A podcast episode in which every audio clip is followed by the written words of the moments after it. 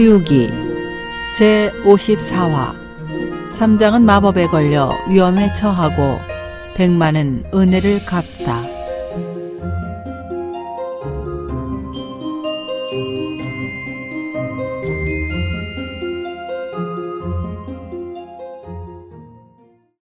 지난 시간 마왕 황보와 싸우다 지친 팔개가 오정만 남기고 사라지자 오정을 붙잡은 요괴들은 손발을 묶은 채 동굴 속에 놓아두었습니다. 당승은 대국의 뛰어난 인물인 만큼 반드시 예를 알고 있을 것이고 내가 목숨을 살려준 이상 제자들에게 나를 잡아오라 할 리가 없다. 그렇다면 이건 내 부인이 나 몰래 편지를 써서 아버지에게 알린 것이 틀림없다. 음, 확인해봐야겠군. 살기가 동안 황포는 공주를 아예 죽여버릴 작정이었습니다. 요괴가 환한 눈빛으로 이를 갈며 공주를 바라보자 영문을 모르는 공주는 웃는 얼굴로 황포에게 물었습니다. 여보, 무슨 일로 그리 기분이 상하신 거예요? 이, 이 배은망덕도 유분수지. 솔직히 말해봐라. 나는 널 이곳으로 데려온 후에 내가 갖고 싶은 거, 입고 싶은 거 모두 다 장만해 줬는데 넌 그래 뭐가 그리 부족해서 부모 생각만 하고 부부다운 정은 눈꼽만치도 없단 말이냐? 그게 무슨 제가 뭐라 할게 이러시는 거예요? 마치 헤어질 것처럼. 그건 내가 아니라 너의 얘기겠지. 그 당승을 잡아다가 내가 맛있게 먹어볼 작정이었는데 내가 나 몰래 편지를 써서 그 중에게 전해달라고 부탁한 것 아니냐? 그렇지 않고서야 그 제자놈들이 왜 찾아와서 문을 부수며 널 돌려보내라고 하겠느냐? 아니, 무슨 소리 하시는 거예요? 제가 무슨 편지를 보냈다고 이러시는 거죠? 공주는 생사의 막다른 고비에 이르렀음을 느끼고는 아예 시치미를 떼기로 하였습니다. 좋아요. 당신이 증인이라 내세우는 그자와 나. 삼자 대면하도록 해요. 만일 그게 사실이라면 날 죽여도 달게 받을 것이고 그런 사실이 없다면 그때는 알아서 하세요. 요괴는 공주의 말이 채 끝나기도 전에 우악스런 손으로 공주의 머리채를 거머쥐곤 오정 앞으로 질질 끌고 갔습니다. 그러고는 땅바닥에 팽개치고 강철칼을 꼬나근 채 오정에게 물었습니다. 음, 내 놈들이 나를 찾아와 행패를 부리게 된 것이 바로 이 여자가 편지를 보냈기에 국왕이 내 놈들을 여기로 보낸 거지. 하, 이거 참. 저 여인이 보냈다고 하면 저 여자의 은혜를 원수로 갚는 게 아닌가? 에라, 이 오정이 스승을 모셔오면서 별다른 공로가 없었는데 오늘 이 붙잡힌 몸이 된 이상 이 목숨을 바쳐서 스승님의 은혜의 보답이라도 해야 되겠구나. 야, 이놈아, 무슨 소리를 하는 게냐?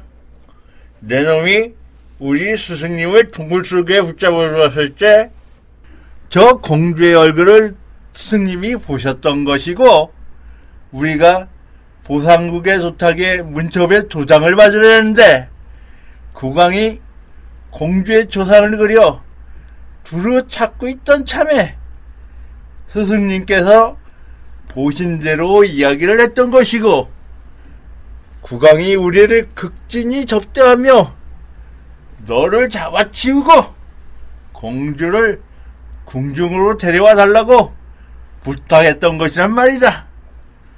내가 정 사람을 못 죽여 몸살이라면 나나워서 죽여라. 괜히 죄 없는 사람을 죽이지 말고 말이다. 뭐야? 그런 사연이 있었단 거냐? 어이, 이를 어쩐담. 부인, 내 성격이 불같고 우락부락한 놈이라 당신을 거칠게 대하고 말았구려. 용서해 주시오. 정 제게 미안하시다면 저 중에 포승을 조금 느슨히 해주세요. 포승에서 풀려나 다른 방에 갇힌 오정은 공주의 소행이 무척 고맙게 느껴졌습니다. 옛 사람도 남에게 이로운 일을 하면 자기에게도 이롭다고 했었지.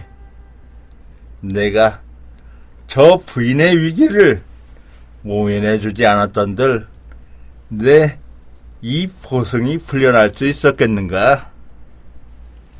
한편 공주의 놀란 마음을 달래기 위해 주연을 베푼 요괴는 얼마쯤 취기가 오르자 갑자기 나들이 옷을 입고 보검을 꺼내 허리에 차더니 부인의 손을 꼭 잡고는 당승이 머무는 보상국에 가서 어른들을 뵙고 오겠다고 말했습니다.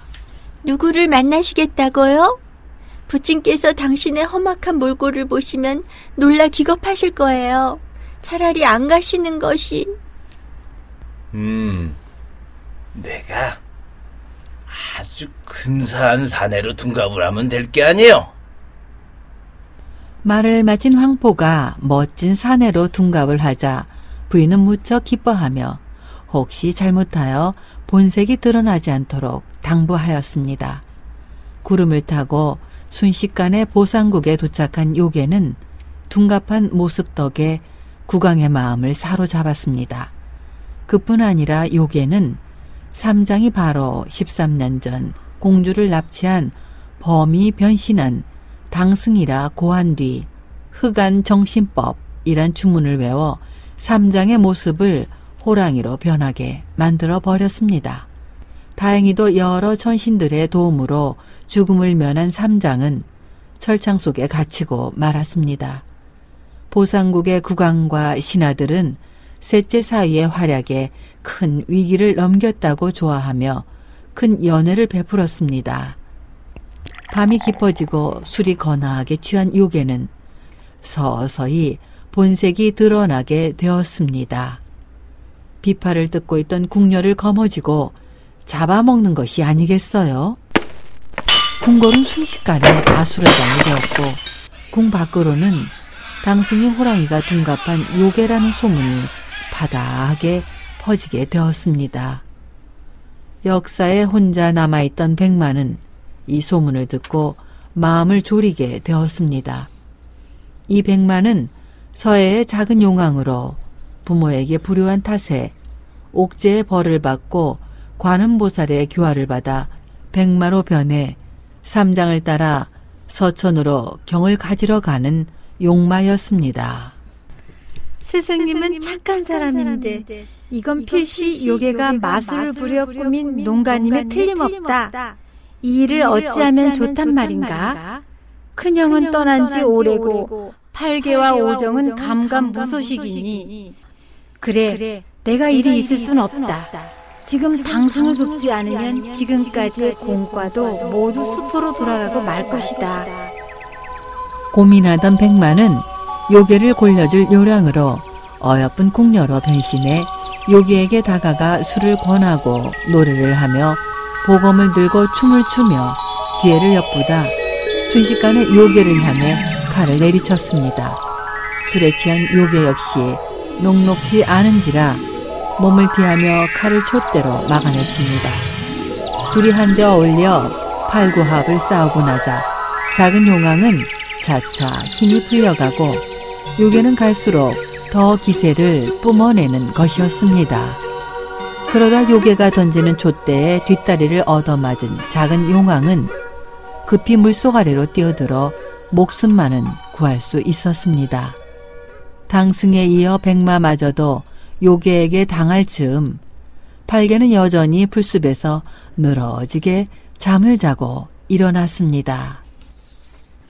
아, 아유, 잘 잤다. 아이고, 시간이 이리 흘러버렸구나. 어차피 이렇게 된 이상 나 혼자 오정을 구하는 것은 힘들 것 같아. 아이, 어쩐다.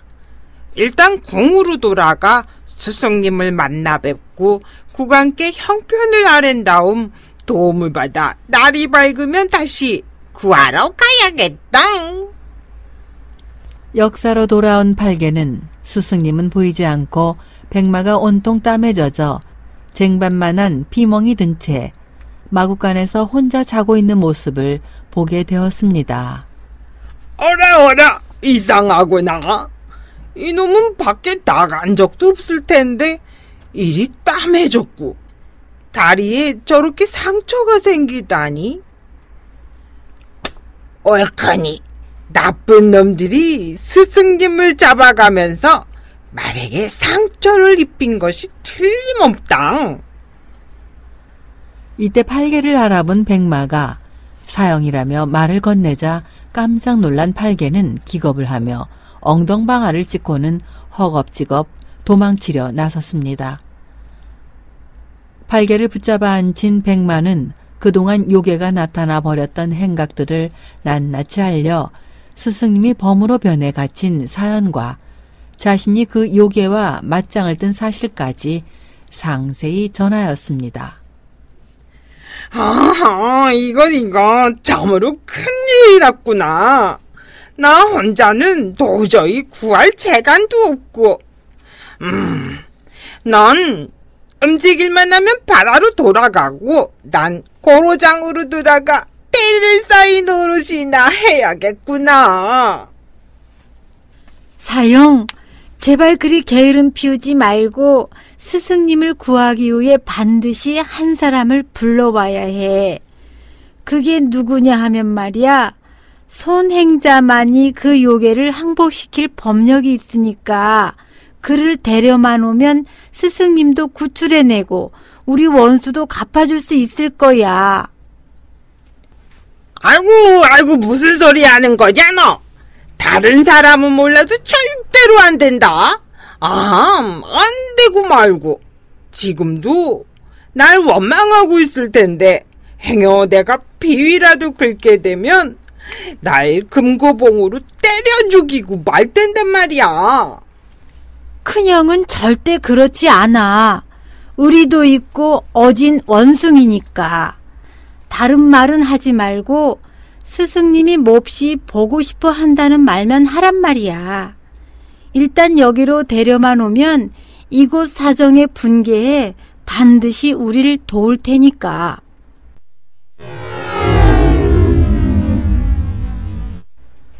백마의 말을 들은 팔개는 그 길로 구름을 타고 오공이 있는 화가산으로 향했습니다. 화가산에 도착해 한참 산길을 걷다 보니 어디선가 말소리가 들려왔습니다. 자세히 보니 오공이 1,200여 명의 원숭이들 앞에 앉아 절을 받고 있는 것이 아니겠어요? 하지만 선뜻 나아가 오공을 만나볼 용기가 나지 않던 팔개는 근처를 어슬렁거리며 돌아다니다 원숭이 무리에 끼어들어 함께 절을 하였습니다. 바위 위에 높이 있던 탓인지 눈이 밝았던 탓인지 오공은 어느 겨를에 팔개를 발견했습니다.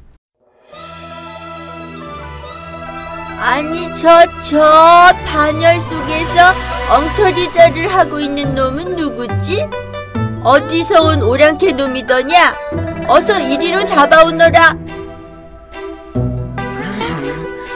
아, 아니, 난 오랑캐가 아니고, 대왕과 안면 있는 사람으로, 이 손대성의 수하에 있는 원숭이들은 다 비슷하게 생겼는데 내 놈은 개상하고도 우악스럽게 생겨 먹었으니 넌 틀림없이 다른 곳에서 기어든 요괴임에 틀림없다. 이왕 내 부하 노릇을 하려면 내 소개도 하고 제대로 해야지 어찌 엉터리로 절을 할 수가 있느냐? 아, 참, 나원 정말이지. 어이가 없네. 날, 날 좀 자세히 봐봐. 어찌 나를 모른 척 할 수가 있는 게야, 형? 그새 설마 날 잊어버린 게야? 설령 내 얼굴을 몰라본데도 이, 입, 이 주둥이는 알아볼 수 있을 텐데. 응?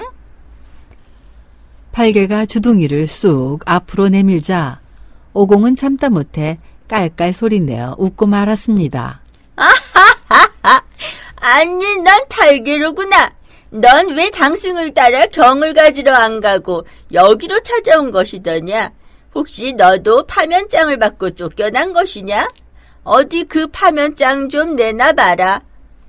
아니야, 형. 스승님은 날 쫓아낸 게 아니라, 형이 몹시 그립다시면서 나더러 형을 데려오라고 하셨단 말이야. 내가 그걸 어찌 믿겠느냐?